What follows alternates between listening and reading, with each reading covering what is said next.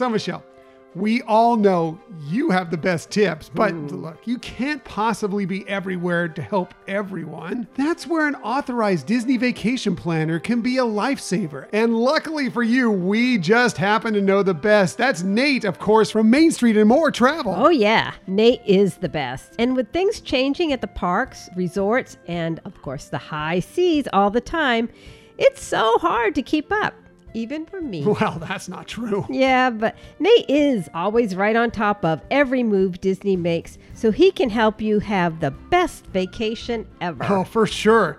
If you're looking to visit Walt Disney World, Disneyland, sail the seas on Disney Cruise Line, or even explore anywhere in the world beyond Disney, our friend Nate from Main Street and More Travel can help make your vacation dreams come true. No question, sweetie. And if you've listened to our show for any time at all, you know we're big fans of high end experiences.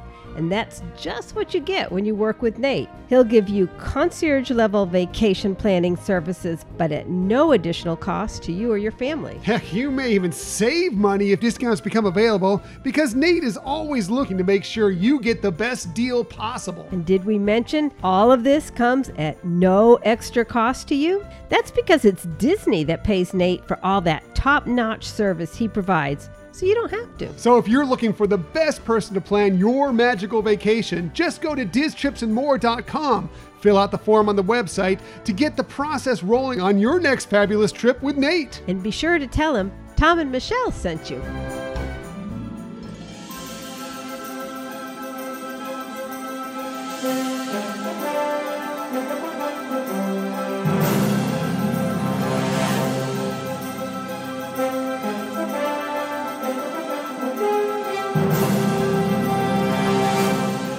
Well, hello again, and welcome to another episode of the Hyperion Adventures Podcast. I'm Tom. As always, I'm with my wonderful, gorgeous, I'm sorry, I can't help it. Michelle is still getting things all set up, for.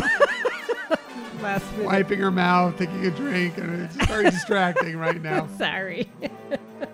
But she is my wonderful, gorgeous, intelligent, very hardworking I'm prepared.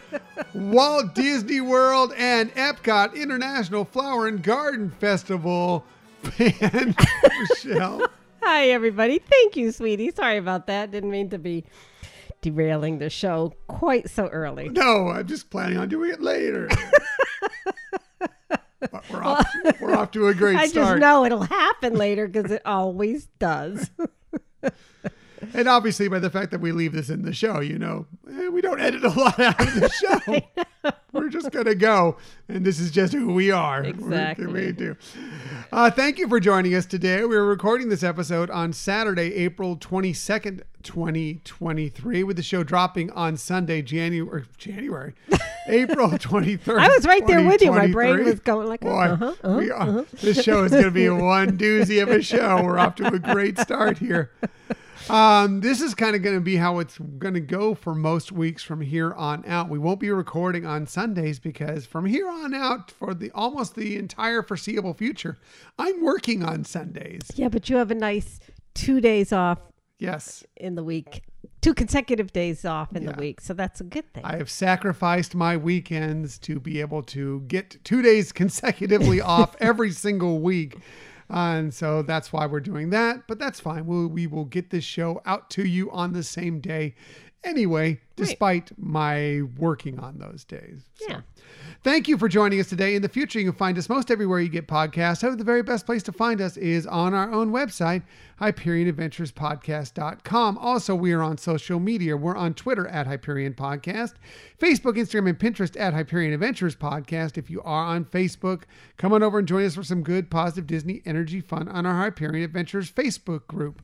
Also, we're on YouTube. If you want to find us there, we're at Hyperion Adventures Podcast, or you can just do a quick search for Hyperion Adventures Podcast and hit subscribe, and you'll know whenever we have a new video. And if you ever want to contact us for any reason, please hit us up at our Gmail account, Hyperion Adventures Podcast at gmail.com. Yeah, we love hearing from you, and whether it's by the any of the socials, the email, or through uh, Facebook, sharing. We love it. Yeah, um, all sorts of different avenues to get in touch with us, to talk about things, to share things.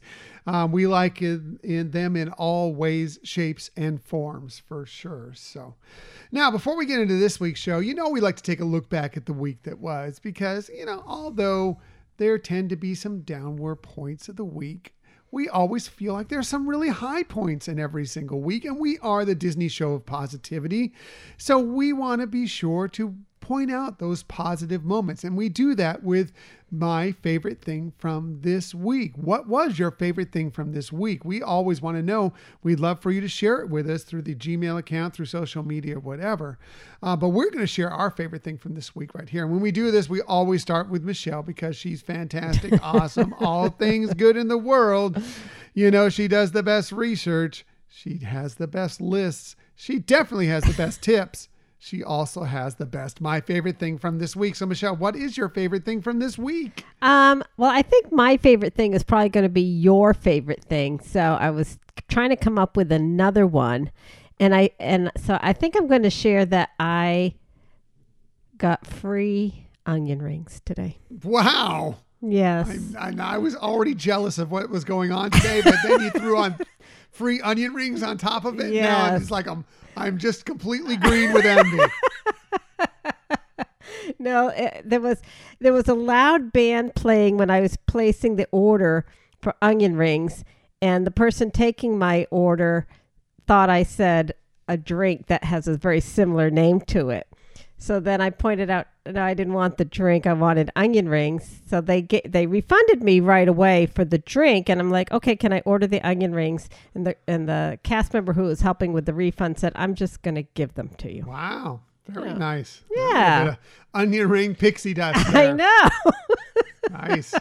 What a score. That's awesome. That is a good my favorite thing from this week. Thank you. Free honey. onion rings any day. I know, and they're a good- delicious. yes. they were very good. Very nice. Very nice. We'll talk about what Michelle was doing today Yes. uh, here in just a little bit.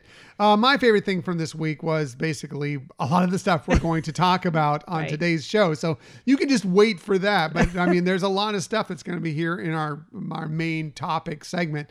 That is definitely my favorite thing from this week, including the one nighttime thing that we did was probably the utmost my favorite thing from this week. But we'll get to that in Yeah. a moment. So, assuming that it's the going to Disney World. Yes, the entire thing Right. was my favorite thing, but uh, And I- the- especially I one kinda that. part of that. Yes, I know you did. I know you did, and I didn't get free onion rings, so that might have topped it all. But I didn't get those. I don't know about that. Spending a, a night at uh, Bay Lake Tower and being at the parks is pretty It's special. pretty special. yeah, that's for that sure. That would have been my favorite had I not known it was going to be yours, Had and you had I not got free rings, onion yeah. rings today. I get it. Don't keep rubbing it in. Sorry. I guess I could have also said having that. Um, I had a. Well, maybe I'll save this for later. More. There, I had a lot more fun things too. Oh, I can't wait to hear it all, and we will hear that all here shortly. Um, well, let's get on to this week's show. We have lots of stuff for you this week, including if you've been wondering when you'll be able to buy into the Disneyland Hotel's new Disney Vacation Club Tower. Well, we have some good news for you. Speaking of DVC, we have some exciting news about a new addition that is coming to the Walt Disney World Resort. Yeah. and even though we're not really close to Halloween, we are halfway, there. Yeah, and that means we have some interesting spooky season updates as well. We'll get to those as well. But A lot of announcements this week. yeah, that's later. Okay. Let's go ahead and get to our main topic of the week.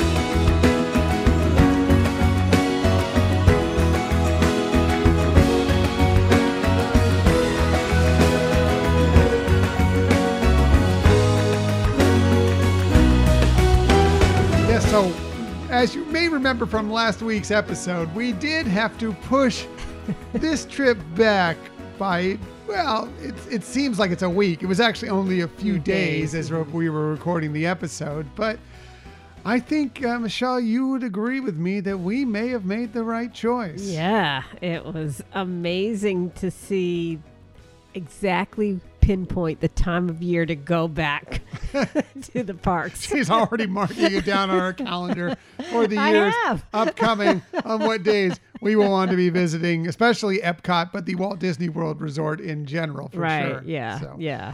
So yeah, we did uh, go. That's what we're talking about today for our main topic of the week. Uh, we did uh, pay a little visit to the Walt Disney World Resort Mm-hmm. for a couple days, especially, mostly in particular, to check out the Flower and Garden, the Epcot International Flower and Garden Festival, which we had not had the chance to visit so far this year. Right. Yeah. It was fun doing that. And um, like I said, it was a great time to go. The weather was really mild for us, too. So, all in all, we had a fantastic time. Yeah.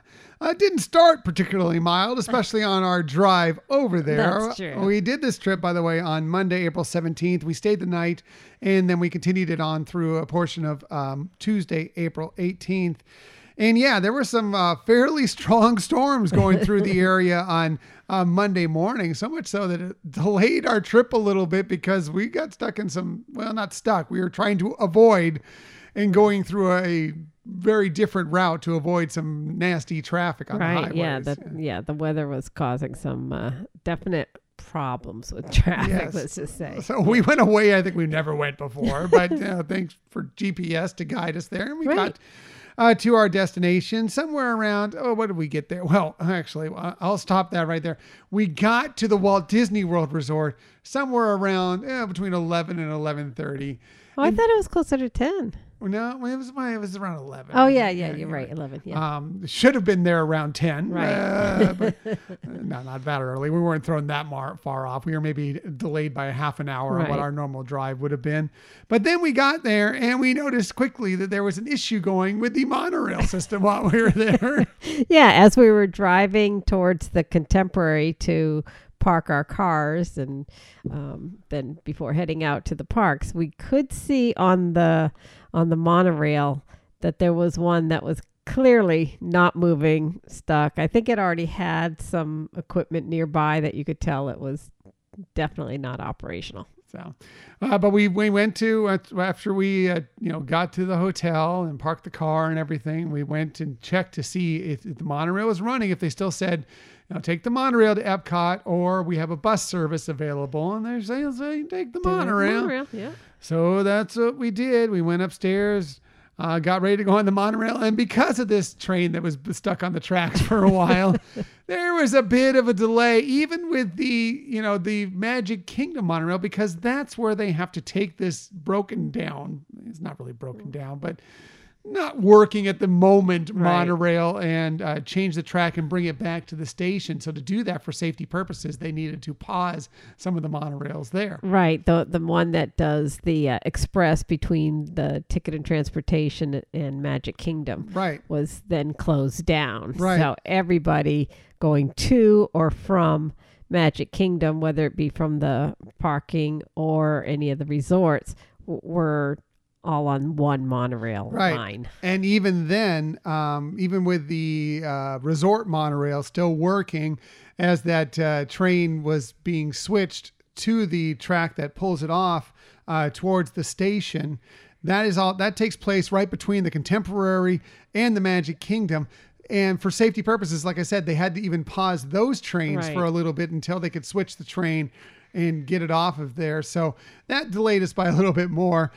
Finally, our train comes. We were able to get to the Ticket and Transportation Center. At first, it didn't look like we were going to be able to get to the Right. We had Epcot to, train. yeah. Well, first of all, we had to wait for several uh, monorails before we could board because they were all full Yeah. still. Well, a couple, uh, not several. I mean, it was like two. Yeah, Yeah. two. Yeah, so it took a third one or whatever. Yeah. Um, but we got there, and when once we we were able to go, we were trying to figure out can we take the Epcot monorail, or do we gonna have to find a bus or some other transportation? Right.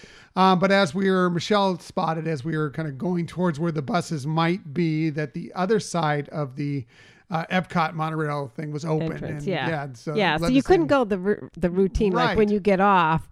You couldn't go where kind you, of the way that would lead you you- around the yeah, back. right, Yeah. right. You'd normally take a right and a, and you know like a U turn to bring you to that one, but that was that was closed off. So, But we, yeah. we were able to get in that way, and finally the monorail did show up. And we eventually did make it to Epcot about oh I don't know we we finally got in there all nearly noon by the Right, time we got in there yeah. but that was Took all right. yes. It was it was a little difficult, but you know the one good thing about it is that it had been raining pretty much the entire time we had been there up to that point. Once we got off the monorail and got to Epcot, it was still gray, for, at least to begin with, but the rain had mostly stopped at Yes, that that's point. right, So yeah. we, in some ways, it was kind of good for us. Right. And the it was a cold front actually that was coming through cold and you know finger quotes Yeah, you know for Florida, you know it was so only in the high seventies. right yeah so it made it so comfortable and mild you know being in those lower temperatures Yeah. and And- not a ton of humidity at once Right. the rain moved on Right, nice little breeze. It was good, uh, and gradually throughout the day, it did get. It was a great start, but actually, uh, we got through the day. Uh, those clouds were breaking up, and it actually was ended up being pretty sunny. Mm-hmm. right yeah um, later on in the day. So that's kind of how our morning started. As you can see, it was a little bit of a Hyperion adventure to begin that. But um, got in Flower and Garden Festival, as always, spectacular. The topiaries. I mean, I'm going to start right off the beginning when you walk in, and you know what big fa- fans we are of Encanto. Right. Um, right there, uh, seeing Mirabel and all of them right there in front of Spaceship Earth. I, I thought they looked fantastic. Yeah, they it was just so beautiful, very colorful. Um, and, and I, I'm glad they brought in those characters. I, I you know, yes, kind of missed some of the, you know, you, Pluto has been a standard there for a long time, but it was nice to see this new and very vibrant. Like it was almost like the picture scene in the film where they're kind of standing around, around together for a picture to be taken. Obviously, it didn't include all of the characters, but the main ones, and it was adorable. Yeah, mainly the you know the the sisters and um, the young cousin. Um, Mm-hmm. So it was Mirabel, Isabela, Luisa, and um, sorry, I'm blanking on the Yeah. young one's Right. name right now. I apologize for that, but he's there, and it was just it looked it was just adorable and, Yes. and beautiful, and um, it was a welcome addition. I think I mean, more more Encanto in the parks. I'm a fan of. Right, right, yeah, Even if it is just topiaries right now, uh, that was good. But um, we did stroll through much of the park, and we did get to check out a lot of the topiaries that were there through our two days. Mm-hmm. We did visit Epcot both days. We decided this is going to be a flower and garden trip, Right. except for a small stop at Magic Kingdom, which we'll tell you about in a little bit. Um, but what were your favorite? To- I mean, some of them were classic ones we've seen for Mm-hmm. years. There were a few new ones, but what were your favorite topiaries? Um, I I think over in Great Britain, I liked the ones that they had over there. So you know, some of the uh, Winnie the Pooh and and even Peter Pan and and the alligator and Yeah, Tick-Tock the croc. crocodile. I mean, yeah, Yeah. I'm thinking Florida alligators, Yes. crocodile. On yes, now. yes. Um, I I thought those were really adorable. Um, and I think stood out for me. Yeah. Well, you know, for me, it's always Anna and Elsa. Right. Although they have a new home in uh, in uh, Norway Right. now. Kind of, it's closer to o- Akershus. Right. You know, um, but that was good to see them. Um, I love the Three Caballeros. uh, when you go by that one, but. All the topiaries are. It's just so wonderful to check them all out and and see them. I was thinking we were talking about this that uh, I would love to see Disney, Walt Disney World, and Epcot do something where they did like a early morning tour, a topiary tour, Right. essentially. You know, before the park opened, you pay a fee, you go around, you have somebody, you know, lead you through all the Right. topiaries, talk you about how they're made and they're presented and everything, and and maybe some of the other flowers and and garden stuff that's there. And maybe finish up with a little breakfast somewhere or something, you know. I, I think that would be a wonderful tour and one I would be really, really, I would definitely pay a lot of money to do that tour. Yeah, yeah, I think it would be awesome. It would definitely be fun and worth doing. Um, the other floral things that were there, and and again in this tour, they could even talk about that. Were just all the the very vibrant colors that they had on the land portion, like especially um, if you're looking on the side, you know where um, Figment and the land and um, Nemo and Friends, just all the very bright colors that they have on, on the area. That's ju- it's by the waters there, Yeah. usually grass area, but it's just popped. It always does. Every year, uh, Yes. they do such a wonderful job of, of not just the topiaries, but yeah, um, laying out the flora and fauna Mm-hmm. throughout the park. I mean, it's always great at Epcot, but man, for Flower and Garden, it really shines at that Yeah, point. yeah. I know. It was like I said, the colors were just so brilliant good. there at that at the, that area in particular. Yeah. So, of course, you know, Flower and Garden, we got to talk about the topiaries of. But what we really need to talk about, let's get down to it. What? Well, there was the other topiaries that I don't know if we've just never noticed them before or if they were new was having the succulents Oh, yeah. they did making up some succulents in figment right. uh, for one, and but there were like some butterflies, that were made of mhm. segments uh, of, of Succulents. succulents. Thank you very much. Yes. Boy. I guess I, I was I was looking too forward to the food that I got I'm lost sorry. in my, my words there. So, uh, yeah, I'm, I love the use of succulents. In, in It was so unique Yeah, looking. Yeah. uh, very cool. Uh, very much so. Okay, uh, now as I was talking about, food, back sorry. to the food because that's really what we were there for. We're always there for the festival food, and we did try a lot of food Mm-hmm. uh, during this. Um, obviously, not everything. There's too much food to try, um, and we did leave some things for us to sample as because we're going to be back uh, in about eh, a little over a month, Month, from mhm. now. Um, to be able to sample some new things, but we did want to kind of go through some of the things that we did sample in case you have a trip coming up uh, and you want to hear what we thought about some of the dishes that we had a chance to try out at Flower and Garden. Right.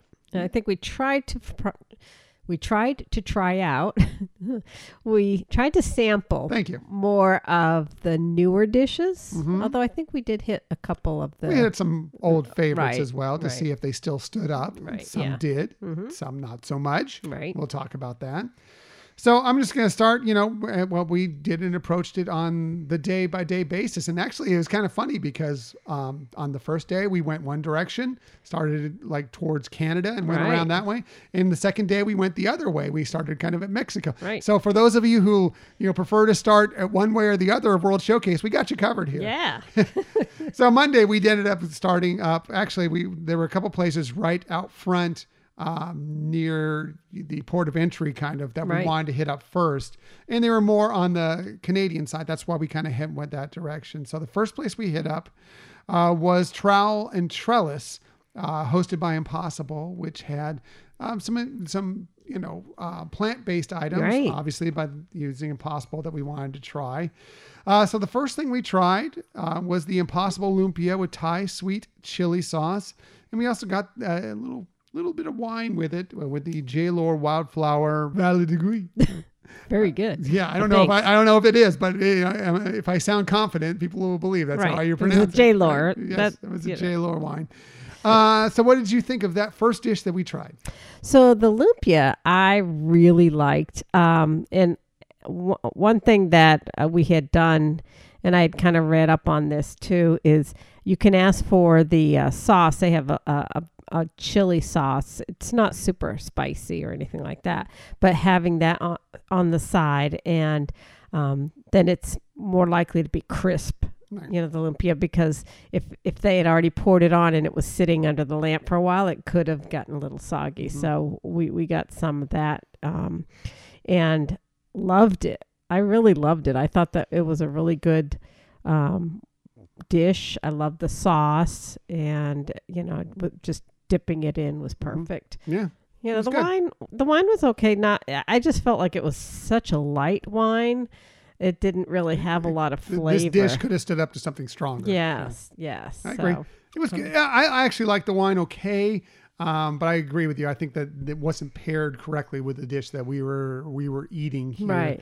Um, I did like the lumpia. I have to say, I'm a little bit. I don't know. Um, I, I don't know the fact that I uh, lived in a neighborhood and had many coworkers that were Filipino Mm-hmm. Right. that would bring in lumpia Right. to work for Right. lunch, you know, on a semi-regular basis. I'm a little spoiled uh, by the fact that I've been able to try some really, really Oh, good sure. lumpia Right, over my life. This wasn't quite that. It was good. It wasn't quite that, but I did enjoy it, and we ended up getting that dish twice during this trip. Right. Yeah. It. W- yeah. I wouldn't say it was my best favorite lumpia of all times, but I thought it was a tasty dish, whether you call it lumpia or not. Right. Uh, but it was definitely tasty. I thought they they hit the flavors well. I I, I thought it was, you know, crisp. I didn't think it was greasy. Um, so Yeah. um, I thought it was. yeah, it pretty good. was. It was mostly crisp. Uh, mostly, yeah, like you said, what the, the grease wasn't overpowered on it. The sauce, um, it's it's a Thai sweet chili sauce, more on the sweet than the chili. You barely notice the chili Right. in it. You do notice the sweetness in it, um, but it was good. Um, and it is part of the Garden Graze Right. thing. So know that going in that it's uh, one of those uh, that can help you get a stamp in your booklet in your passport Right, uh, your as you're going through. Yep. So after that, right nearby was the Honey Bistro, hosted by the National Honey Board. And there were a couple things we really wanted to try there, so we headed right over there. We made a bee line to it next. Very good. Uh-huh. Uh, we did the chicken and waffles, which was a crispy honey brine chicken and honey sweet cornbread waffle with whipped honey butter and spicy honey. Uh, we also did the pollinator flatbread with honey whipped mascarpone, honey caramelized onion, blueberry gastrique, prosciutto, honey whipped goat cheese, arugula, honey vinaigrette, and bee pollen. And to drink, we got the honey uh, peach cobbler freeze with blueberry vodka because hello, you know, alcohol in it, and it had some streusel in it too. Uh, what did you think about those dishes, Michelle? So the uh, chicken and waffles, I thought the flavors were excellent. Um, the the chicken, it was it was kind of like think of a a really nice large chicken nugget kind of thing. Um, Like a tender, right, like chicken single tender. Yes, yeah. you're right, exactly. The particular one we got, I think, was a little overcooked. You Mm-hmm. know, because it was a little dry. Um, but the flavors were great on it. Um, and and so I really enjoyed that. The flatbread, excellent, and the drink was also very tasty. Um, you know, and and I think you had even mentioned it was true. Having the streusel in there kind of gave us some a little bit of component of some texture. Yeah, it gave you a little little crunch in there Right. as you're drinking this. It's kind of it's similar, it's kind of like a thin milkshake almost. A thin Right. alcoholic milkshake is kind of what I would compare it to. But it was it was very tasty. Um, I did enjoy that very much. Chicken waffles were good, like you said. Mm-hmm. The chicken was a little seemed a little dry, a little overdone, but the waffle was great. The honey butter on there was, Mm-hmm. complemented it really well. Uh, the flatbread I thought was very tasty. It tends to steer on the well. I mean, it's the honey bee bistro. Right. Uh, did tend to steer on the sweet side. Uh, if you got some of the prosciutto in there, so you had a little salt to cut it, I really that that kind of helped. I really think that that dish could have benefited from like some uh, pickled um, onions or something on there, Right. something with a little acid. I mean, they do have the blueberry gastrique, but that barely came through. A little acid to break up the, the sweetness Right. of it um, might have helped. But if you got a good bite with the mascarpone, the prosciutto, and all and some of the other items on there, it was a very tasty Right, dish. exactly. Yeah. And and the crust was good. Everything right, else about it was right. good. It was it was a very good dish. Right. I just think it could have been even better. exactly. Yeah. So from there, we decided let's go head over to Canada and do a couple of our our old favorites, things that we have uh, tried in the past and enjoyed. We wanted to see if they stood up this time. Uh, the first one was the seared scallops with French green beans, butter potatoes, and a brown butter vinaigrette uh, with uh, applewood smoked bacon. And then also we got the beef tenderloin tips with mushroom bordelaise sauce and whipped potatoes with garden vegetables. So Michelle, we've enjoyed those dishes in the past. Right. Did they stand up to what we thought of them from, let's just say, last year? I think the beef did.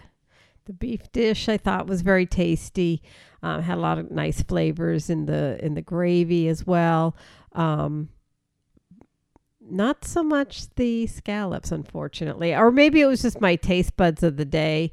Um, but that one I usually love, and I I couldn't say that this time. Yeah. Uh, the tip, the the beef tenderloin tips were really good. The, the beef was tender. Uh, the sauce was good with it. Potatoes great. I have nothing bad to say about that dish. Um, the seared scallops, I thought the scallops were cooked well. I thought they were tasty. Um, the problem I think with this dish, and again, um, going into this, remember this: eh, there are different chefs cooking, different servers making Right. these on a daily basis. What happened this time? Might not have even happened later in the Right, day. It right, might not happen the next day. It might not happen next month. Um, I thought that they oversauced it a little bit with the brown butter vinaigrette and applewood smoked bacon. And you can never say, like, oh, too much bacon is never a bad thing. um, I think it was mostly about the, the combination of that with the vinaigrette. Um, just overpowered that dish to Yes. me. Uh, Yeah. and so it didn't, it unfortunately, it buried the scallops a little bit and, and some of the green beans and everything else. Right. Yeah. Yeah. So- Mm-hmm. And they, yeah, the portion of that sauce was so large in comparison to the to the actual other main components of the dish. Right. So you might want to ask and see if you can get the sauce on the side or um, maybe light sauce. Uh, again, and the serving they may give you may be completely different. I Right. Mm-hmm. mean, I really think that dish could have been a winner uh, if it had just been done a, a little bit more precisely. Right. So from there, we continued on through that portion of World Showcase, and we picked up a couple of things over in uh, Morocco and in between Morocco and France. A couple of dessert items and a, a just a nice savory item. Um, we picked up at La Isla Fresca, which is between Morocco and France, the coconut tres leches with vanilla, which is a vanilla cake soaked in oat milk, almond milk, and coconut milk with toasted coconut. It again part of the Garden Graze thing, so you can get Right. that stamp in that booklet. Um, at the Tangerine Cafe in Morocco, we picked up the orange blossom saffron cake. So we picked up a couple of desserts. We ended up actually taking those back with us and eating them later. We did not eat them at the time. We didn't feel like we needed the dessert at the time, but we ended up eating them later. Uh, Michelle, what did you think of those two desserts? I think for the tres leche, using some alternative milk products, it was very good. It, it it's it wasn't um, that sweet, so it wasn't as sweet as what you would normally think of a tres leches. But I thought the balance of of the cake to the liquids was really good, and it had a nice flavor. Mhm. You know, I think you just had to ha- have the mindset that it wasn't going to be like what you would normally expect with the tres leche. But I like that they did have that healthier option of using alternative milk products. Well, for that. especially for anybody who is lactose intolerant or has a dairy allergy Allergy- of some right. sort. Um, yeah, that was great. And then the other, um, the Orange um, blossom orange saffron blossom cake. saffron cake was delicious. Yeah. I mean, that was a hit. Yeah, we both big, loved big. that one. Yeah, that was great. Uh, it's kind of a, it's got a, like a nice little soft cake, and on top of it is almost like a. It's hard to explain, but it was almost like a cheesecake in. Maybe we are we thought it might be a white chocolate shell Something almost like. Yeah, around very it, thin. um, but it really hit a lot of different notes, um, taste wise, and um, a lot of texture wise were Right. really good.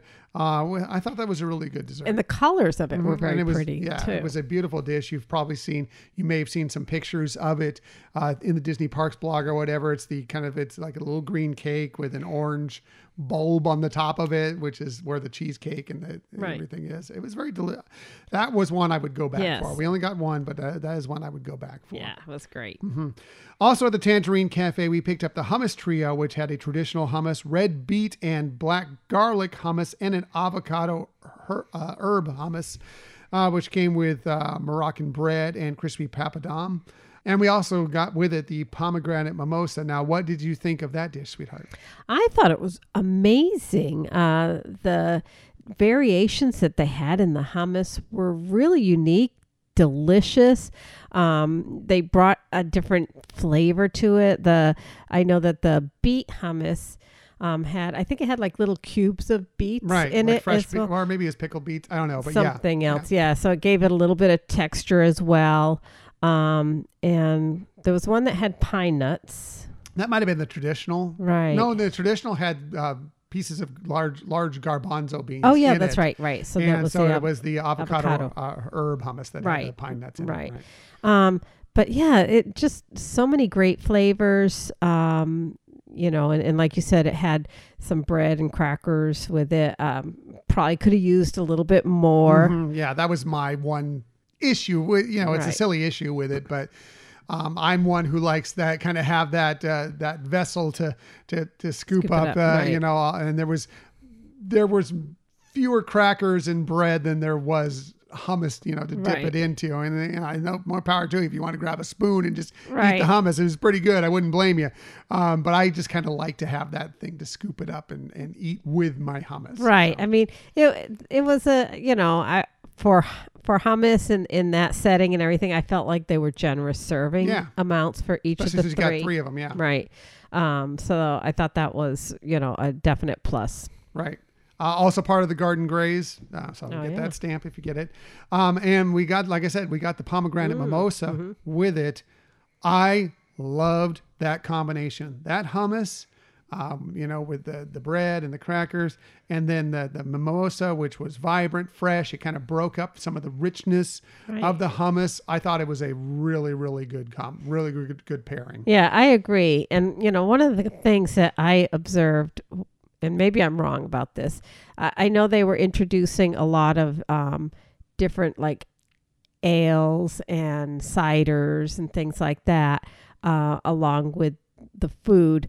It didn't, to me, feel like these were pairings. It just seemed like they had these dishes that you could try that felt fell under that that theme of that sp- specific uh, location and some other beverages alcoholic and non-alcoholic but it didn't seem like they were that a pairing that you would Yeah. say okay i needed to try this with that to really enhance it but like you said with the hummus with the pomegranate mimosa it did it was a great it was, pairing it was perfect. Um, to me, that was uh, probably the best drink, food and drink pairing that we Mm-hmm. we saw uh, during our, our visit this time out. Um, I loved it. I would get that again. The mimosa's great. Um, I totally would get that again. Um, so that was pretty much all we did for that day. We our room was ready. I mean, we had done some other things. I'll tell you about them a little bit later while we were at Epcot. Um, but food wise, that was pretty much it for the day. We did decide to go hit up over at the France Pavilion, La Halle Boulangerie, Patisserie.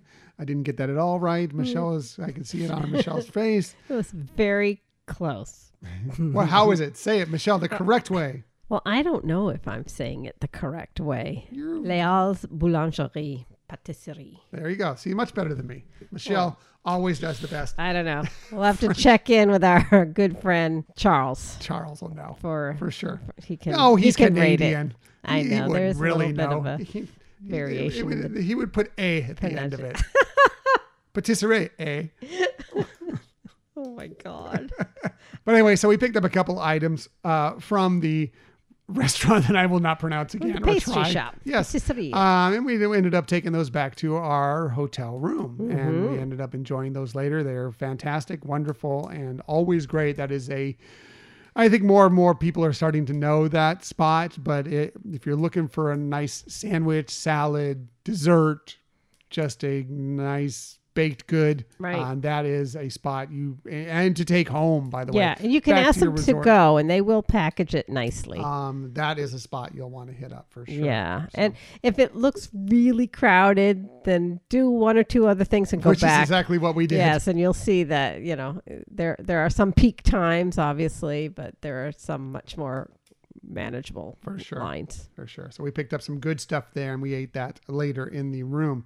Uh, now on to our Tuesday food. Um, th- as I said, we kind of went the other way. The one spot I wanted desperately to hit up, but eh, we'll probably have to postpone this one till the next vac- uh, next trip out there. Um, we were tried to first thing when we got into Epcot on Tuesday is we went over to the brunch cot marketplace, Right. uh, which is over by Test Track. But we got there, and I guess because it was that brunch period, like Well, right was- before and it was uh, the only kiosk open at first, because they were open earlier Right, than the other ones. breakfast. That line was so long. We started to that get was in, incredibly get in it, and then we decided, you know, nah. Yeah, it was going to be moving slowly because there were tons of people Right. there. I really wanted to get the Lox Benedict uh, there, but uh, that one's going to have to wait, and we'll try and hit that up later next time. But Yeah. uh, we did instead, so we just kept on going that way, and we went over to Mexico and stopped at the Jardín de Fiestas, which uh, had a couple of great items that I had circled on my list of things I wanted to try. Uh, we did the quesadilla de flor de calabaza, and that is a house-made masa tortilla with squash blossoms, bacon, onion, zucchini, and cheese. And we also got the taco vampiro, which is barbacoa beef in a corn tortilla with grilled, excuse me, crispy grilled Monterey Jack cheese, salsa ranchera, and esquites. Uh, both of those dishes. I don't know what you thought, Michelle, but those were two of my favorites. Oh yeah, definitely. And I'm not usually one to like corn tortillas, uh, but they were both really very tasty. For the quesadilla, that house made masa tortilla, it was one. Of, I mean, I- I've had some really good tortillas. That was really, really good It for a really for a theme park tortilla. Um, I really loved that quesadilla, and it was mostly because that tortilla was just so good. It carried the dish. Yeah, it really was good. But the cheese in it too was um it wasn't what you would normally expect from, you know, going to a place, even a Mexican place of getting, you know, the traditional Mexican cheeses. This was really I, I kind of want to say light, but it, it was. you know, but it still it, it allowed some of the other items in there to shine. It, it carried the freshness that you would hope for from a flower and garden type Right. dish. Um, it wasn't a heavy quesadilla. It was a light, Mm-hmm. uh, bright, beautiful quesadilla. And that's one I'm going to be trying again the next time we go because it was Yeah. really good. Uh, the taco vampiro, the beef was really tasty in it, um, with complemented with the cheese. The the salsa ranchero, uh, the esquites. If you don't know what that is, it's a corn, um, kind of um, like a oh shoot, why can I think of the name? Elote, thank you. Uh, like an elote. Um, it's got a little kind of um, remoulade sauce in there, but that was a little spicy to it. Um, a little cheese.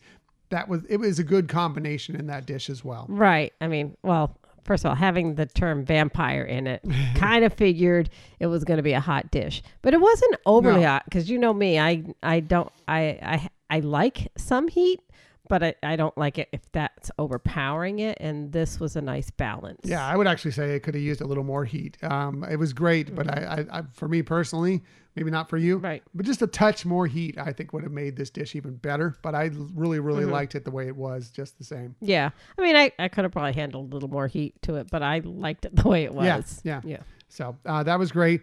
Uh, next door, we stopped over at uh, Florida Fresh, which is near Disney Traders, and we picked up the blackened fish slider with roasted tomatoes, watercress, and citrus remoulade on brioche. Michelle, what did you think of that dish? That was a real hit for me. Uh, first of all, the size of the fish portion was impressive um, for the dish. And, you know, because a lot of times with sliders, it's all bun and, you know, a little bit of something in the middle, whether it be the, you know, whatever, protein or, or a plant based product.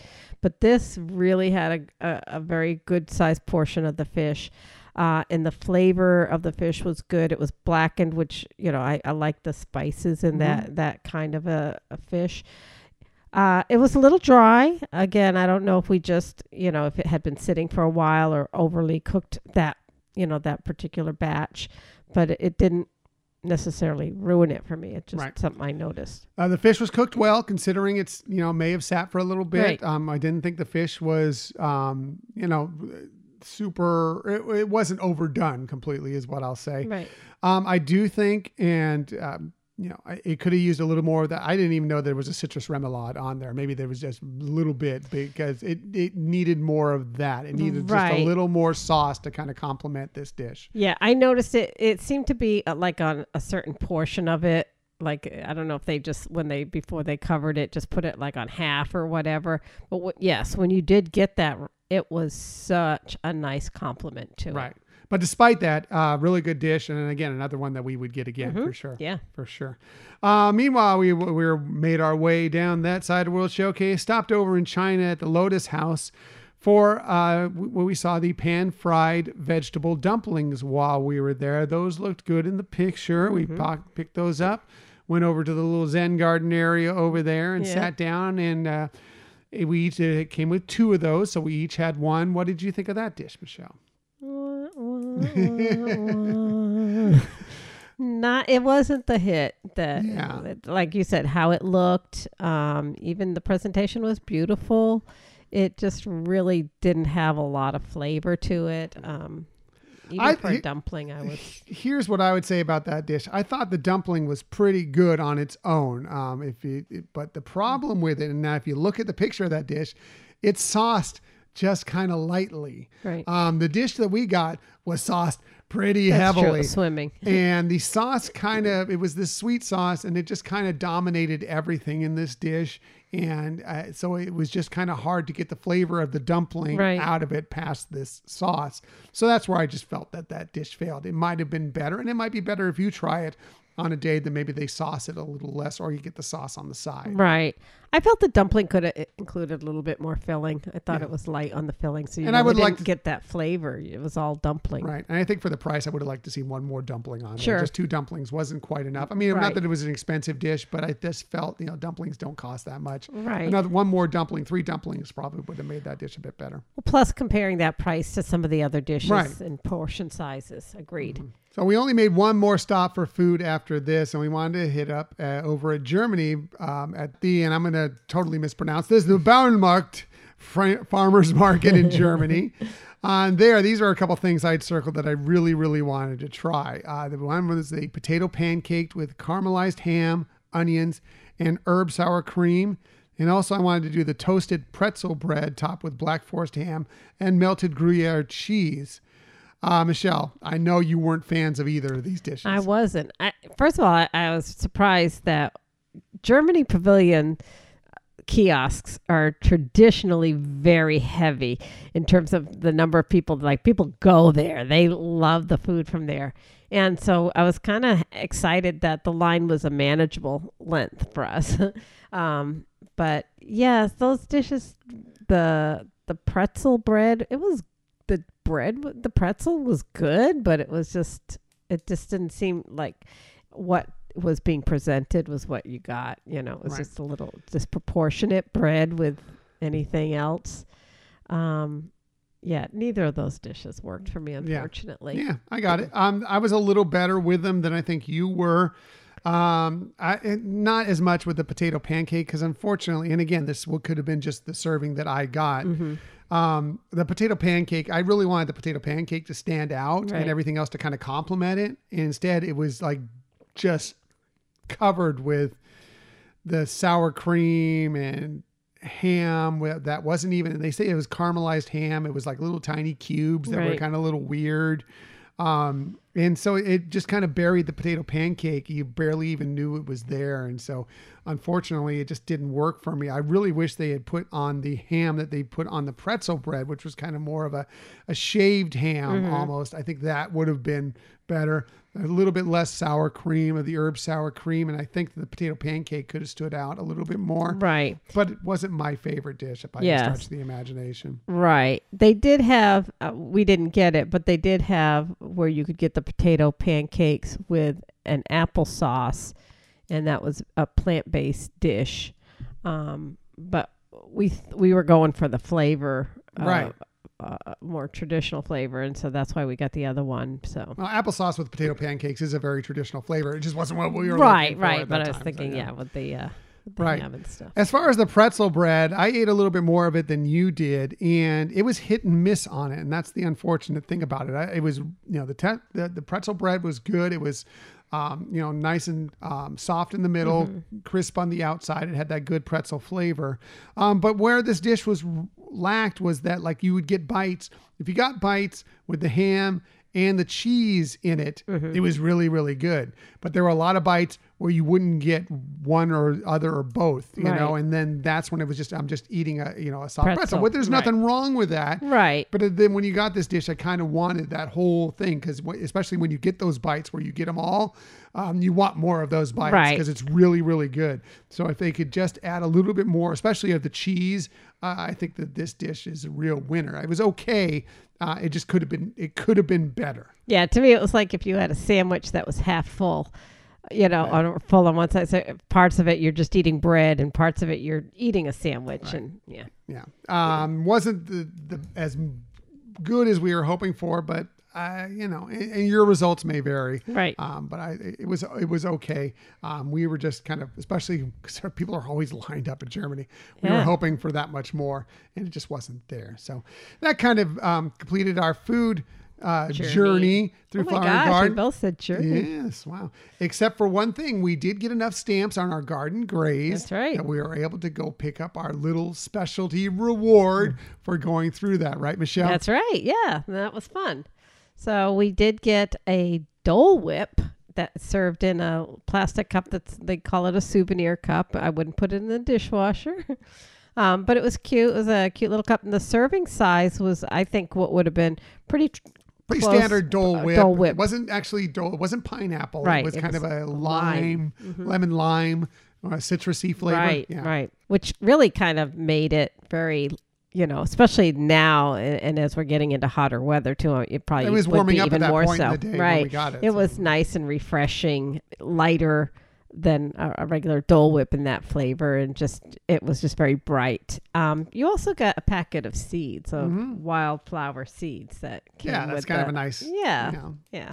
It was in a spread the flower and garden. Right, hopefully right. into your garden. Yes, and the, the little packet that it came into had the the same pattern and coloring that the uh, the guidebooks have of for the festival. Um, so it was kind of cute Yeah. to get those. But yeah, what did you think of the Dole Whip? I liked it. It was good. It was refreshing. I mean, it's not as good as a real Dole Whip. Right, Yeah. I wouldn't call it a Dole Whip. It's kind of that same consistency, but it's not a Dole Whip. Dole Whip is pineapple. That's don't Tell me, true. don't sell me on anything else. Dole Whip is actually pineapple. Anything else is Dole Whip Plus or Dole Whip Extra or Dole Whip Something, yeah, Different. you know, right, I don't yes. know whatever you want to call it.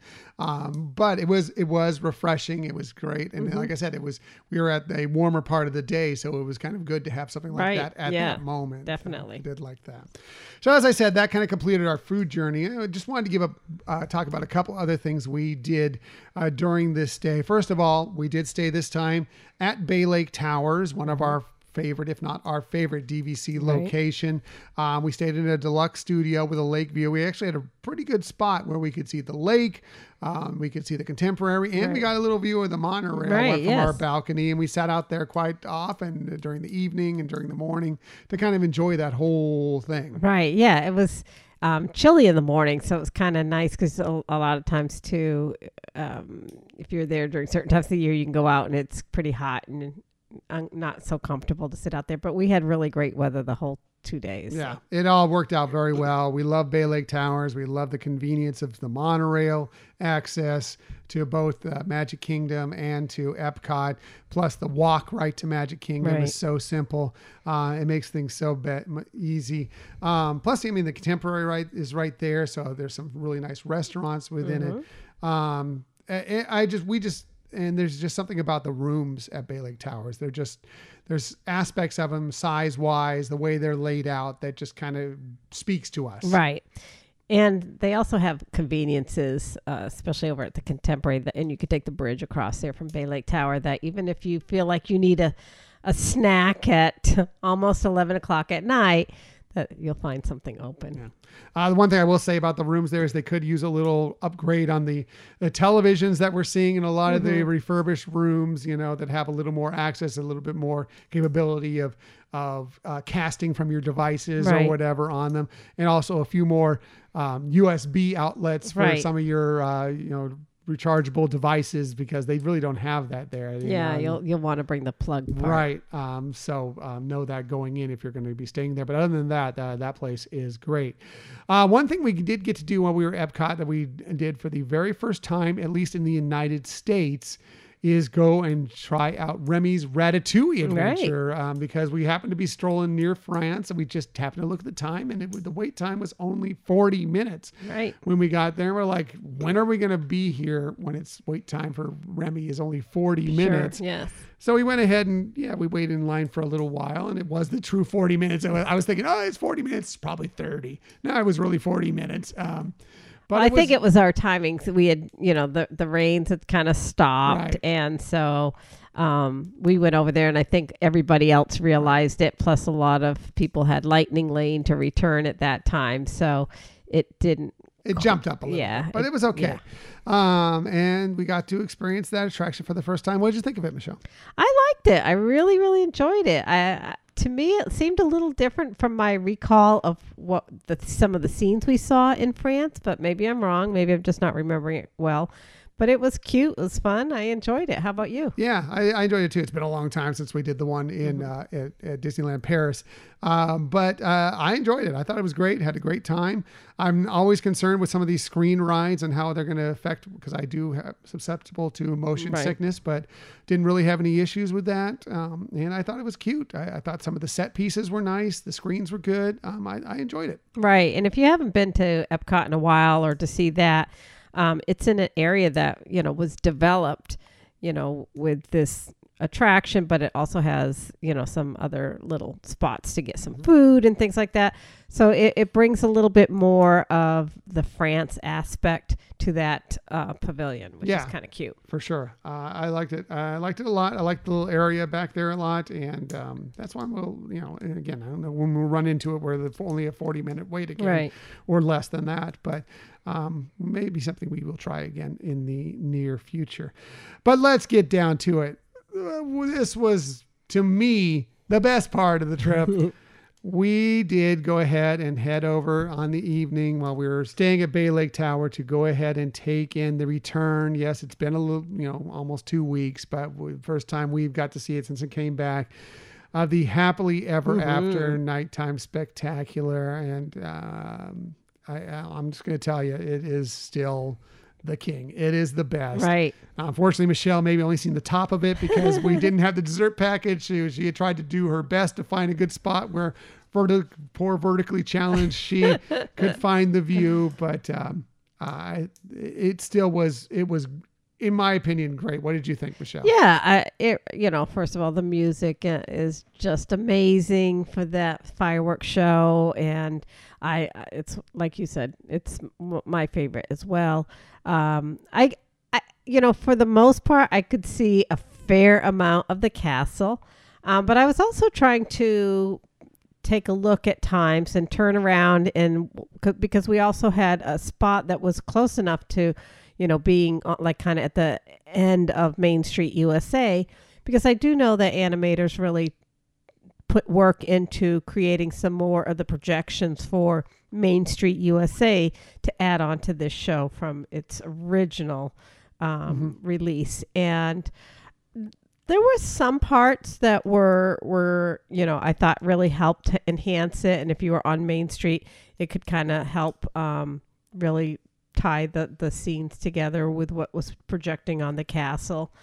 Like you've mentioned in the past, Disneyland has this down to a science in all senses because there are going to be nights that they cannot do fireworks. And so the projections have to be the show, have to carry the show. You know, so whether it's projections on the uh, on Main Street buildings or uh, on the castle, you know, and like you said, they also have uh, the Matterhorn that they're projecting off of. So that really helps support the storytelling and the music.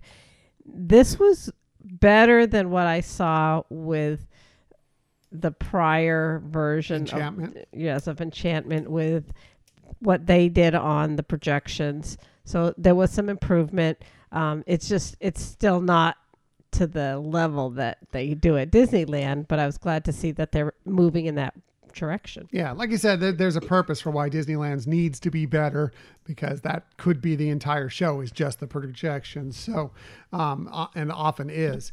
Uh, so it needs to be that way. And here it's just kind of extra filler. And I, you know, I'm going to give them the benefit of the doubt at Walt Disney World and Magic Kingdom because of the fact, especially this show was not designed to have those projections on down Right. Main Street. It was designed to have the projections on the castle, and that's it. Um, so you know, adding this on, you know, if they if they didn't go overboard and make them be the star of the show, um, it's understandable. right sure But that's okay. Um, here's the thing about Happily Ever After, and that I will say to this day is that everything about that show is perfection to me personally. Now everybody's going to love their their nighttime spectacular. Right. That show, the way the story is told, uh, the way the music comes together with the various different characters, and some films that you don't get a lot of run uh, in regularly. Um, you know, I'm talking about, especially like say, you know, um, Hunchback, Hunchback, of Notre mhm. Dame.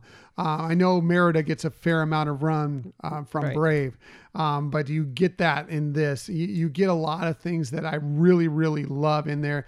It just it plays out so well top to bottom, and the fireworks complement the projections so very well. It makes me cry every single time. Not that that should be a shock to anybody because I cry at everything, but this thing, this show is undefeated Right. and just tearing me apart. And then, you know, when Tink flies Oh and God, everything yes. and the words that are spoken, it is, and, and you know, and then and Jordan Fisher and Angie Keilhauer singing Happily Ever Right. After. This show is it for me. It's so amazing. It's wonderful. I love this show and I'm so happy it's back. Oh, I am too. And you know, I it made me realize too that even without the projection, so if you're watching the fireworks from, you know, say um, Top of the World or at uh, California Grill or something like that, and you cannot see the projections as well, like you said, the fireworks and the music really are just so impressive and do a great job on their own of telling a story. Yeah. Um, yeah, I was, uh, we were talking about, it. I'm like, you know, this show, yes, the projections do add to it, but this show would be wonderful without the projections just because the, the notes the music hits, the story it tells, and the fireworks, which are brilliant, um, would be enough to carry it. Right. Um, the, the projections just put it over the top. Right. I, I think that was my, you know, and, and maybe you got tied into it too. Trying so hard to find a spot where I could see the projections made me forget that the fireworks and the music mm-hmm. are just phenomenal on their own. That, yes, the projections add to it and are beautiful, but it's still, it's not even necessary. You can Yeah. still have that heartwarming experience without having the, projections. Right. Uh, the only thing I need to do is be able to see Tink fly because when Tink flies, Yes. uh, is over for me. I'm done. I'm done. Yeah. I'm a wreck. I'm a puddle. Uh, it's just so great. Uh, I love that show so much. I'm so happy it's back. And that was it. Um, that was. I mean, we did some other things, but I think those are the main components. And we've talked for almost an hour about our trip. Wow, yeah. Uh, you know, and but it was you know just a quick two dayer. We've got a longer one coming up here at the end of May that we're excited about, but. Uh, we hit, did a lot of great things, a lot of fun things in that quick trip out to Walt Disney World. Yeah, it was totally fun having those two full days out there. Yeah. So there you go. That's a discussion of our April trip to Walt Disney World.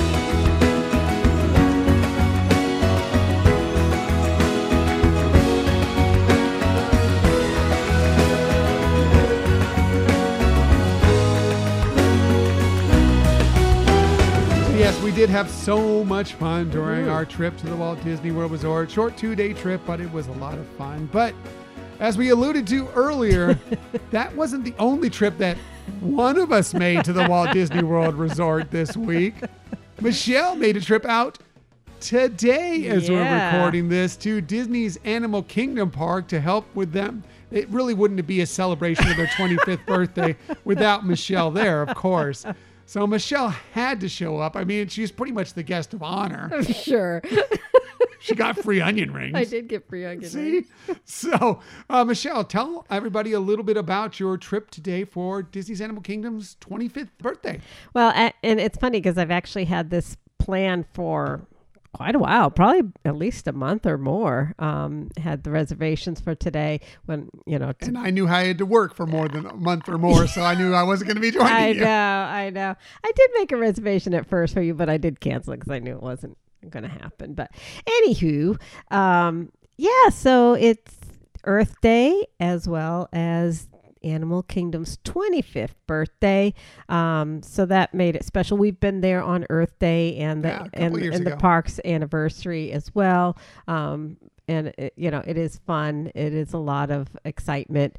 Um, this year, all, being that it was the the park's 25th anniversary, there was a lot of buzz. They had a great opening ceremony in front of the Tree of Life, um, you know, and had some some of the um, parks management team there to talk about the conservation efforts and the uh, things that has been historic from the park in terms of helping with uh, animals uh, sustain not sustainability what do you call it um, Breeding program? Or, Right. Yeah. Just Yeah. everything that they're doing to help with animals um, and sharing that information around the world Um, and you know, so it, it was just a lot of excitement in the air there. Um, and they did have you know, some things that were today only. I know that they've been celebrating Earth Month.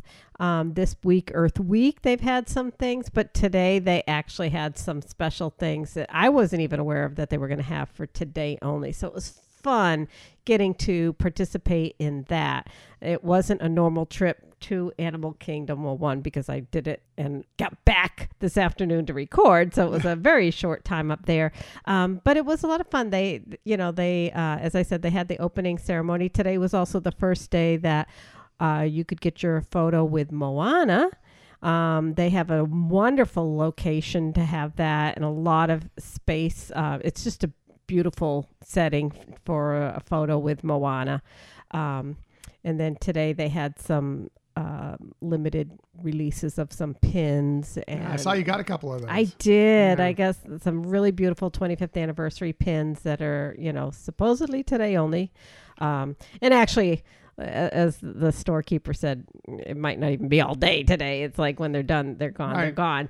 and, And, we saw. I, you took a picture. There was a pretty long line. yes, Uh, for the merchandise. For yeah, sure. yeah, because they didn't. Ha- they didn't have some of the things at every store, so there were just certain stores that that would have this. But they had a great process with mobile ordering, you know, that you could check out yourself, and then just as you're leaving, show Mm. a cast member, and um, so so that was a very smooth process. That's been going on in the stores for a while now. A lot of the Disney shops uh, Yeah. throughout the parks. We've done. We've used that before in the past. I'm glad they're Right. continuing on with that because that does make the process so much easier. Not only do you have to have a line to get in, but then you're lining up at the cash registers right too. That's not- exactly never easy, yeah. so um, the other thing that uh, i want to bring up that i saw in the park was they were doing annual pass sales in the park they had designated Really? locations that you could buy um, new annual passes you could renew or upgrade your annual passes right there they had a cast member to help do that process so i was I actually went and talked to somebody that was working there. and Just said, "Wow, this is really great that you're offering that there in the park." So that was super cool about that. This this is as of we're recording this on Saturday, April You- twenty second.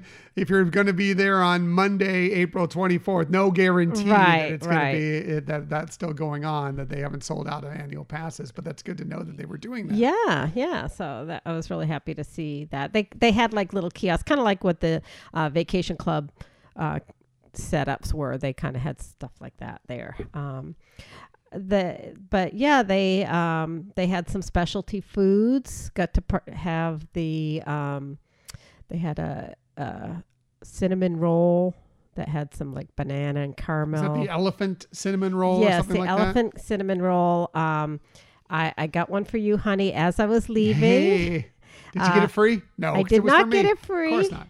I did not get it free. You're so funny.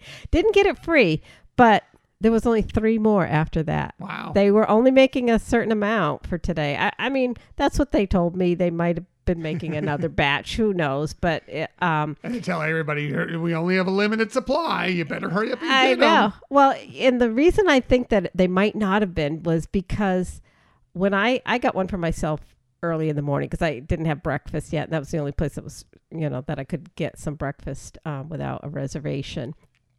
And the cast member that I bought it from was saying, you know, today only. And when I went to buy the one for you, he was in front of me, and they told him there was only five, and he ordered two. So Maybe. I think maybe they might not have been making more Yeah. because it was also um, by that time it was already about 12 1 o'clock so they probably felt like they, that was more of a breakfast thing um, and they weren't going to be selling it. Entirely possible. so you might have gotten One of the one of the last three. yes that were going to be sold today in the park so They'll be extra specially tasty because of that. yes.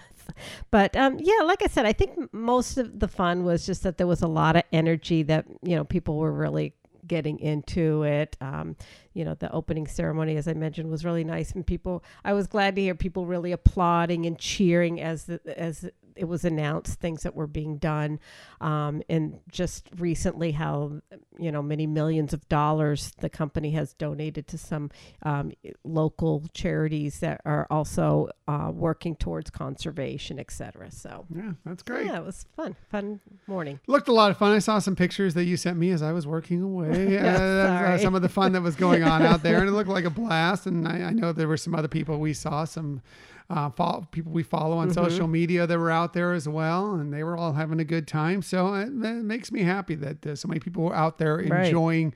Disney's Animal Kingdom Park uh, for its you know it's the it's the youngest as we speak of the Walt Disney World parks, Right. including the water parks. They're older than it. Wow, yeah. Uh, so 25 years though, that's fantastic, and it's it's grown into one of our favorite parks for sure. Yeah, yeah, it was a lot of fun. I mean, today wasn't the day if you didn't have Genie Plus. It wasn't a day to try do- try to get No. more of the attractions, but that's all right. It was just a fun day to, like I said, be among everybody, feeling like they were celebrating together. Yeah, very cool, very cool. Yeah. So happy birthday, Disney's Animal Kingdom! 25 years. Yeah, don't look a year over 20. Kind of like us. yeah, not a year, not a year. Very good, honey. I'm glad you had a great time out there. I'm you. glad you got free onion rings. I'm glad that the whole thing. I'm glad one of us got to go. Well, thank uh, you. Even though I couldn't Sorry, make it. I'm- yes. no, no, no. I'm glad that you got to go. I encouraged you to go, and uh, uh, I'm glad that that happened for you because you. Uh, it looked like you had a blast, and I'm glad that uh, you got to experience that I Appreciate it. for sure. For sure. Let's go ahead and move on to the Disney stories of the week. I have a few for you this week. I'm going to start with if you've been wondering when you'll be able to buy into the Disneyland Hotel's new Disney Vacation Club Tower. Well, we have some good news from you, or not from you, for you. Uh, this from the Disney Vacation Club in an email they sent to us. They said it's nearly time. Starting on May 2nd, you can be among the first to add onto your membership at the Villas at Disneyland Hotel, the newest Disney Vacation Club resort. Inspired by animated classics, this modern masterpiece promises a story in every stay for Disney Vacation Club members. Uh, from newly imagined duo studios to grand villas and just like home comforts, every accommodation is bursting with creative inspiration. Soak up some sun at the new pool, a mid century hangout for the entire family. And it's okay. So, this is, like I mentioned, open for purchase on May 2nd for qualified DVC members. I believe that means you have to have 150 points that were purchased through Disney Vacation Club. Um, if for everybody else, for the general public, it'll be available for purchase if you want to buy in on May 30th. So know that going in. Um, the price that we hear is $230 per point if you want to purchase. Yeah, got that from our guide. He called Yes, us. Our guy, our guide. Guy, Alan. guide. Yes. Um, we also saw the uh, points chart. He sent us the points chart Mm-hmm. for what's going to be coming up. And what I saw from it is it looks like you can, uh, depending on, you- can stay there for as low as 13 points per night for a Sunday through Thursday duo studio standard view room during the low times, Mm-hmm. of course. Or as much as 200 points per night for a peak season three bedroom grand villa on a Friday or Saturday night. So yeah, it's there for everybody. But I actually, I, I was happy to see that they have. I wasn't sure what the point totals were Right. going to be for this resort.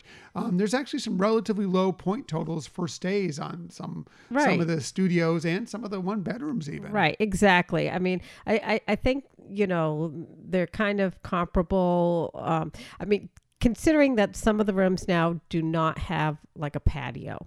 So some of the, you know, you're, you're maybe not using as many points, but if that's an important aspect of it, but they do have patios with one bedrooms and above. Right. So, um, you know, something to consider there. But yeah, the point systems, uh, the points um, scale was better than I expected. Yeah. Especially yeah. for Disneyland and the fact that the only other DVC resort is um, the Grand Californian. Right.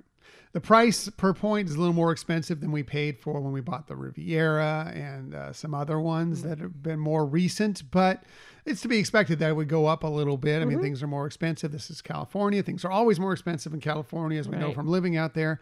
Um, but yes, we will almost certainly be purchasing into this Yes. because we need a West Coast base as well, since we, we still have family out there and we will be taking semi regular visits, not to Disneyland, of course, Right. but also to see family. So it would be nice to be able to book this thing you know, well ahead of everybody Right. because it, believe me, uh, it, it can be tough to book DVC rooms Yes. out there at, at the Disneyland resort. So, you know, being able to book it 11 months ahead of time Right. um, will be a godsend to us. Absolutely. You know, and the years that we don't go out there, we still use those points here. So Yeah, exactly. That's the one good thing about DVC is that you, you know, yeah, you're purchasing a home resort, but that's not the only place you can use the points. Right. You can use them all over the place. So, exactly. Speaking of that, speaking of DVC, we have some exciting news, and this also threw a monkey wrench a little bit into our plans of what we're purchasing. Right.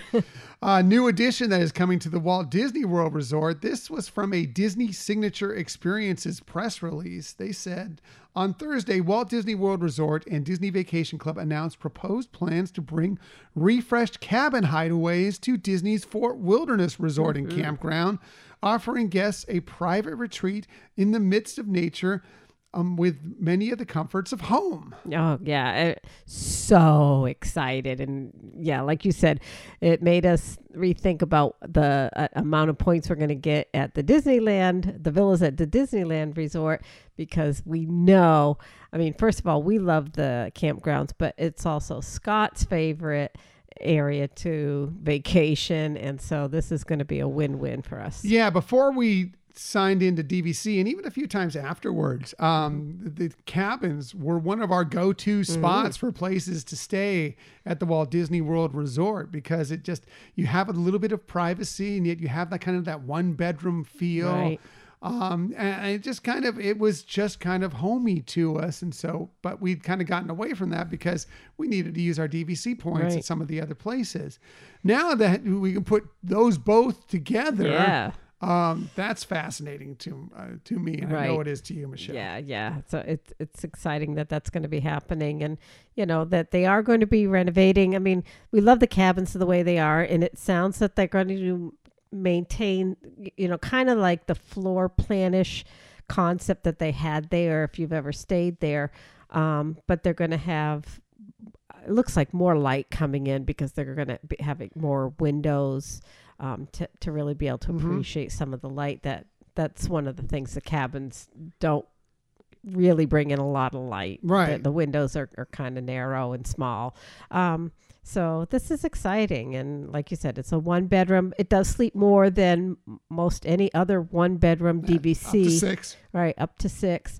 Um, you know, and, and I'm, I'm wondering, it, but sounds like then they would be keeping the be- bunk bed concept Right. as well in, in a in a fold out couch or a Murphy bed, some sort of Yeah, like very that. similar to what they've had now. What's currently exists out there. Yeah. Uh, the proposed plans call for more than 350 new cabins to replace the existing cabins at the resort, which will have uh, which have delighted guests for many years and will soon be ready for a refresh.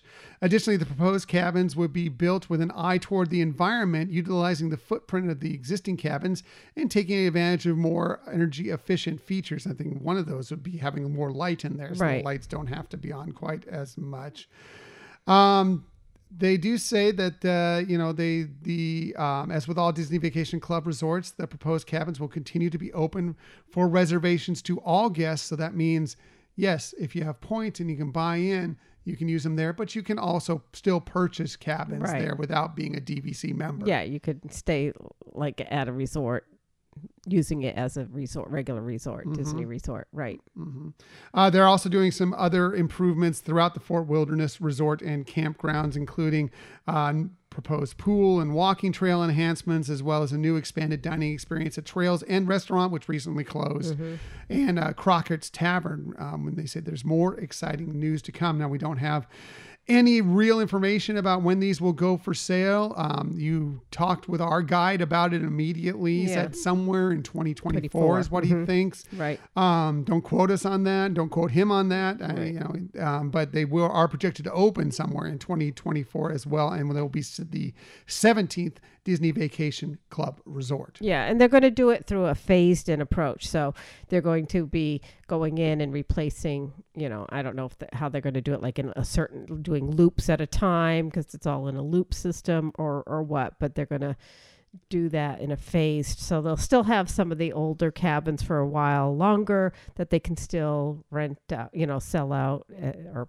for regular resort Right. purchase. And the, the switchover should be fairly quick and easy because remember these cabins they're they're called cabins they're really kind of trailers Right. um that are you know pre-made Right. so it's just a matter of you know unattaching everything from the cabin that's there now from the plumbing and so forth Right. the electrical system and everything picking it up and moving it and then moving the new one in attaching it to everything Right. and you know leaving it and that's pretty much it it's not like they have to build all these on site so the process should not take that long Right. And I think a lot of the appliances have been replaced what probably about 5 or 6 years Yeah. ago, not too too long ago where that like the stove and microwave uh, had already been replaced. Um, Yeah. Yeah.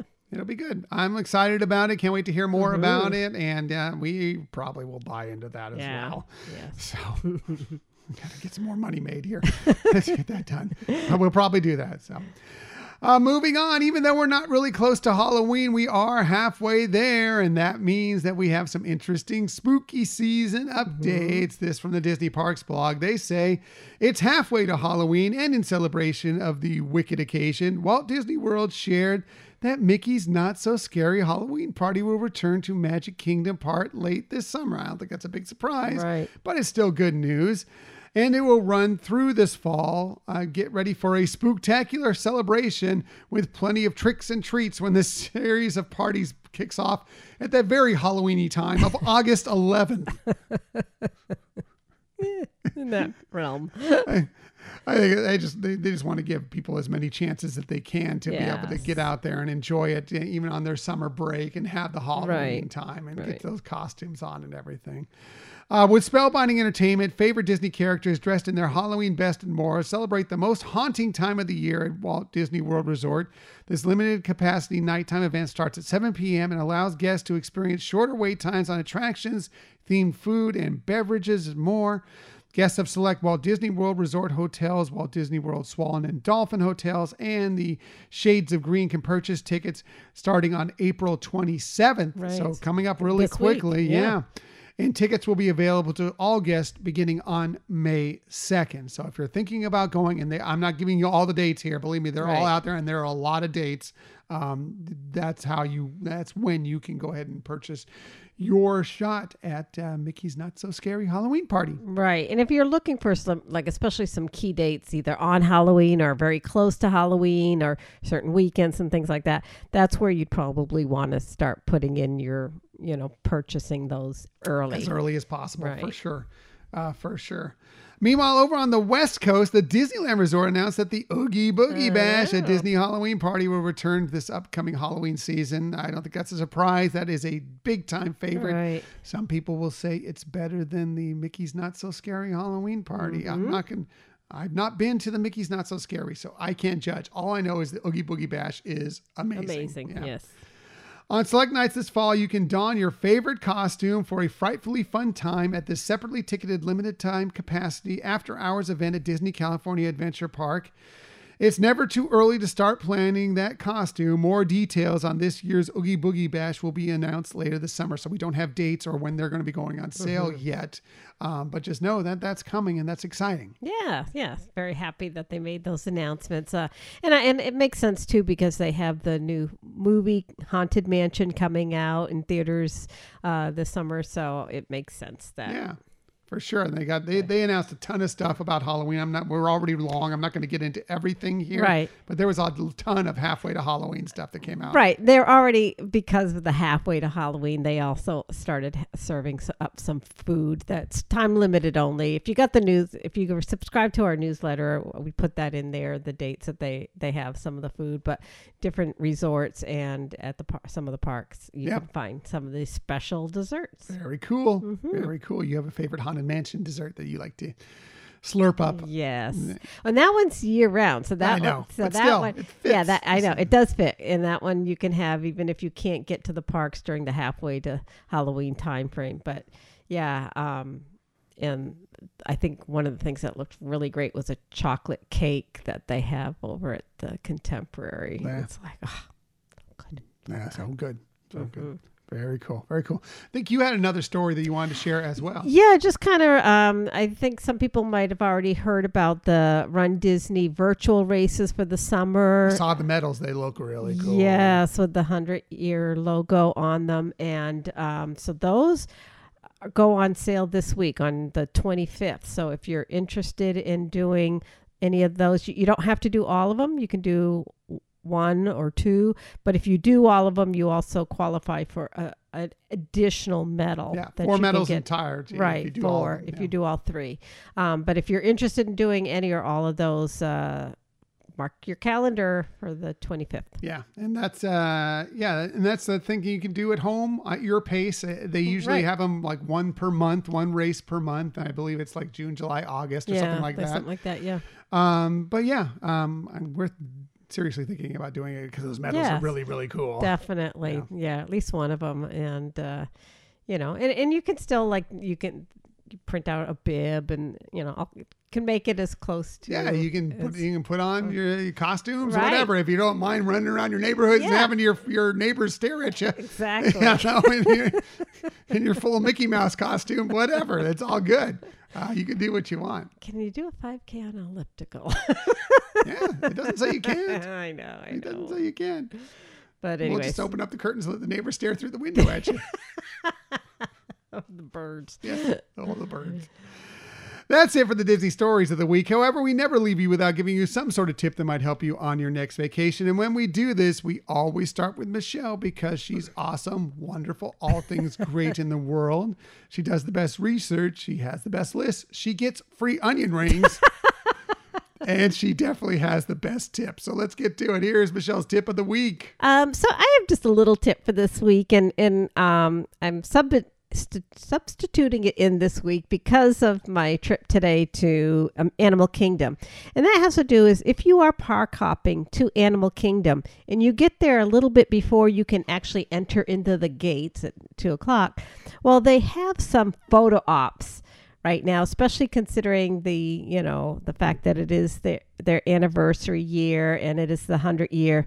They ha- they have several different photo op locations outside of the park. So before you actually scan to go in, and um, you might want to take advantage of that. And, and a good way to do it, like I said, if you're park park hopping and you get there before two o'clock. You have some opportunity to get some additional fun and some photos in there. Yeah, very cool. Yeah, That's I don't think cool I've stuff. seen that at other parks. Uh, we didn't see it at Magic Kingdom or Yeah, at, Magic at Kingdom. There's not really a lot of space out front Right, of Magic Kingdom. yeah. yeah, Epcot. No, there's not really a No, lot of space not- at no. Epcot or the studios. Really, you know, you're right. I can't think of another Yeah. location like that. They Right. got kind of a little bit more of a of an area there in front of the Animal Kingdom Park that allows them to to do that. So that's good. So- Good stuff. Anyways, Michelle's tip, always the best tip.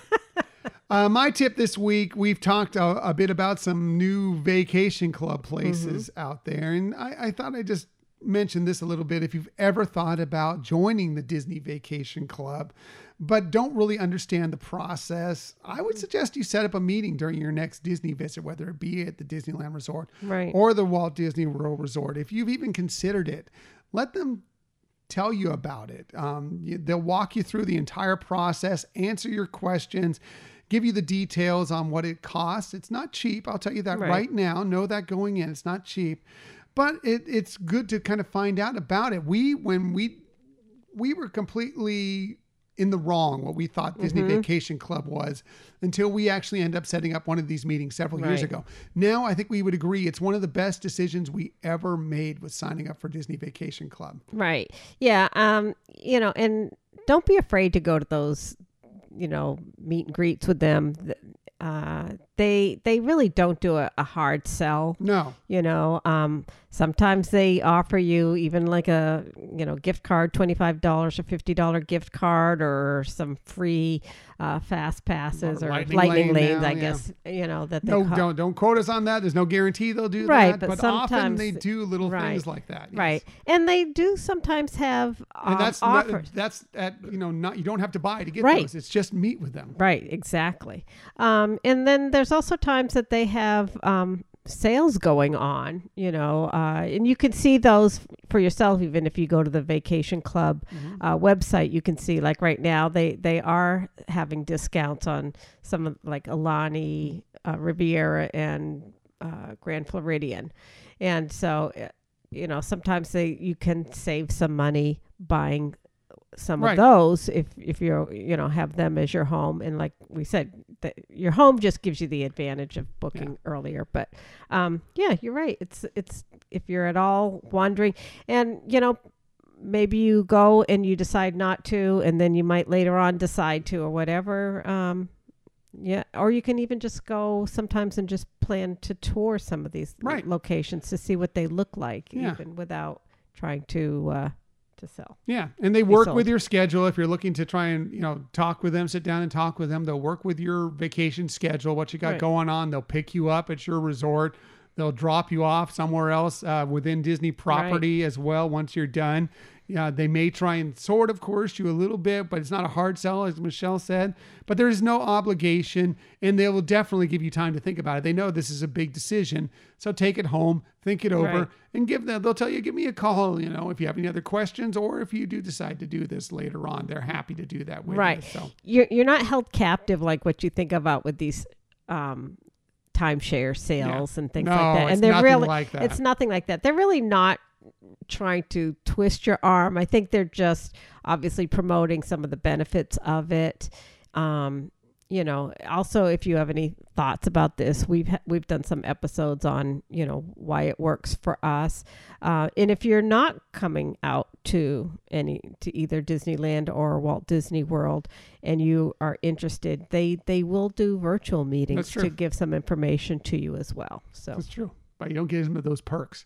You don't Yeah. get those perks when you do those. and it is yeah it's not as fun as actually being there and touring although we didn't get to tour when we first No, but we did. We didn't get a tour, but we did get picked up. We right got taken to there. Yeah, we talked with them. We got some free fast passes out, and we got Yeah. dropped off back at like we had a lunch reservation.